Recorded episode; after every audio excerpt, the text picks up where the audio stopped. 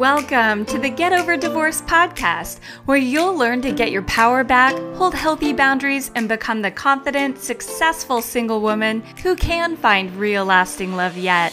Divorce sucks, but the rest of your life doesn't have to. Let's create a life you love. I'm your host, relationship coach, Julie Danielson. Let's do this. Hello, everybody. Welcome to the podcast. Today, I want to address one of the questions that comes up a lot. It is, how do I make sure I don't date another narcissist? Or how do I make sure I don't end up married to the wrong man again? Or how do I prevent falling in love with somebody that's just going to cheat on me? These are all basically the same question in like a different flavor of how can I have certainty that I won't repeat the same mistake? Here's the thing. Most of you have gone through a divorce and are in your midlife if you're listening to this podcast, and you've probably spent years in an unhealthy or unhappy marriage. And I find that most women want love again and they want to do it right. But what gets in the way? Fear. Fear and all the unknown factors that come with dating and finding a good partner. Fear will show up, and rather than take any risk, a lot of women will choose to be alone because at least then they have certainty. They can be sure they won't marry the wrong guy again. And our brains love certainty. They don't want to risk making a mistake. But this is very black and white thinking, and it's believing that if they try to find a good man, they will accidentally fall for the wrong man. And the truth is, you get to choose who you fall in love with. And people have said to me, I can't help who I love. And maybe that's true if you're already in love with somebody. But for you that are having a fresh start and just went through divorce, you do have a choice of who you fall in love with. And the way you do that is by dating carefully and taking it slow and learning from the lessons of your past. People who think they have no control over who they fall in love with are also the people who let, their loins make the decision. They get that fluttery feeling of chemistry down there and they charge forward full force and throw all caution to the wind. This is not the path to a healthy, lasting, and loving relationship. It's actually the fastest path to heartbreak. Taking it slow and being selective about who you go on a first, second, or third date with is the way to find true love. The slow path is actually the fast path. Most women struggle to step into the dating pool after divorce, but it's not because there are no good men out there. The struggle they are really having is that they don't trust themselves when it comes to men. They don't trust themselves to pull the plug when they find a red flag. They don't trust themselves to say no to sex when it's too soon. They don't trust themselves to speak their mind and live their truth because they've been conditioned to be a people pleaser, and it goes against her grain to say no or to speak up for herself. So the problem is not the men out there because there are many good men out there. The real problem is that women don't know how to build trust with themselves, the trust that they need in order to confidently move forward into dating. So rather than deal with the root cause of the dating that they fear, they just sit in that dating fear and they blame online dating, and online dating sucks, and it's too hard, and there's no good men out there. I hear this all the time. But if you're not finding quality people to date you, it's not the system. And it's not a fact that there are no good men out there. The actual problem is you might need to self-reflect on your own willingness to dig in and learn and dig in and do the hard things and to find out what it takes in order to get your dream partner. If you're not willing to go on lots of dates or not willing to learn how to optimize your online dating profile so that you're more likely to attract better men, or if you're not willing to gain insight into what your own blind spots are that's causing you to repel the very men that you seek to attract, then you will stay stuck in this dating purgatory. Willingness to deeply look within and to learn from your past mistakes is a quality that good people are looking for. And I see a lot of women being really prideful in a painful kind of way. They're doing it by force. They're letting their ego in the driver's seat. And this is not the way to find love.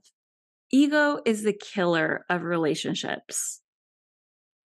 You can be gentle and feminine and still say no and be in charge. When you find someone you like and you've decided to explore a relationship with them, you don't throw all caution to the wind and just dive into the deep end. You don't tell them you love them after 1 week. This is projecting an idea of love that you want and not actually letting it reveal itself or creating it, right? So take it slow. Let this person reveal themselves to you. And it's a one-for-one kind of reveal. So if he's willing to tell you the story of his childhood and is being vulnerable, then do the same. Show that you are a safe place and that you welcome that vulnerability. Sharing each other's truths is how you create a solid foundation for a healthy relationship. And I truly, truly believe, thank you, Brené Brown, that vulnerability in a relationship is truly what courage is.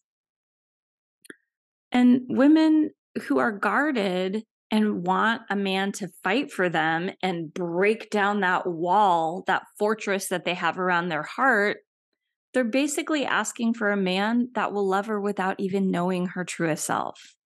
And there's not a lot of good, healthy men that will fight for a relationship that is not being reciprocated with vulnerability. So keep that in mind. It is okay to be vulnerable. That's not what's going to hurt your heart. What's going to hurt your heart later is diving in too fast and finding out it's not the right person. Also, what will hurt your heart is having that fortress around you and never letting anyone in. This is relationship sabotage. I don't think the relationship building part is that hard. I think the real struggle is in trusting yourself to make good decisions and then follow through with them based on your own wants, needs, and desires. If you're dating someone and they reveal things about themselves that turns out to be an honest to goodness red flag, then you have a duty to yourself to end that relationship. Put on your big girl panties and end it, even if it hurts. It might hurt you now, but I promise you, those red flags do not go away. They only amplify down the road, and they will be the nail in the coffin of your relationship 10 years from now. So learning to break up with someone that's not a fit for you is one of the dating skills you need to develop. It's uncomfortable, but we have to be willing to sit in discomfort so that you can reach your higher, truer, better future goal of finding the right person. Finding the amazing connected love that you're seeking. So as you can see, the key to breaking the patterns of your past is truly up to you. You're being willing to identify them and willing to end a relationship that might no longer be serving you. One of the beliefs that I have that I will stand by 100% is this. When you're dating someone, believe who they show themselves to be, not who they tell you they are. Believe their actions, not their words. And never believe that you have the power to change someone into the person you want them to be. Super quick story. When I was dating my now husband, we lived in Alaska, and there were a couple of really big snowfalls. And I just assumed that my landlord came and shoveled the driveway. I was living in like a duplex that I was renting after my divorce. And I assume my landlord shoveled the driveway and cleaned out my car. This happened like 3 times. And I finally run into him after one of these snow days. And I was like, hey, thanks for shoveling off my car. And, you know, so I could get out. He was like, that wasn't me. That was your boyfriend. So my then boyfriend, now husband, did that without like expecting some kind of praise or, you know, having to tell me that he did this. He did it just for the sake of cleaning off my car and for, you know, helping me get out of the driveway that morning. Like, that is truly selfless. So be on the lookout for somebody who shows you who they are by their actions. So again, I said, never believe that you have the power to change someone into the person you want them to be. Because one thing I know for sure is that if you're dating a grown-ass man, he is for sure set in his ways. You need to find out if you're a match for that. And if you can love him for all his quirks and crazy. Because if you can't, you need to let him go so he can find someone who will. Don't prolong the pain or the process. So as you're getting to know somebody, you need to ask yourself, is that a feature or a flaw? And if you find a flaw, you have to like ask yourself, is this a red flag? Or can I love it? Because if you can't, you will be forever trying to change it. And the same goes in the other direction. If you date somebody that you feel like you have to bend yourself into a pretzel to fit the mold of who he wants you to be, then he's not your person. Be yourself, and not just a little bit. Be yourself out loud, because you being yourself is exactly what is attractive to the right guy. You being all of the colorful and sassy versions of you is exactly the secret sauce that will magnetize the right guy to you. So don't be afraid to be yourself. Talk about the things that you're passionate about. Share your truth. And if he shuts you down or tries to dampen your spark, then he is just not the one for you. Weak men need control. Strong men will remain confident and loving and trustworthy in the presence of a strong woman. And it's truly these men, these strong men, who are able to be vulnerable, where a strong woman are able to show her feminine side, because only then can she relax and let that man lead.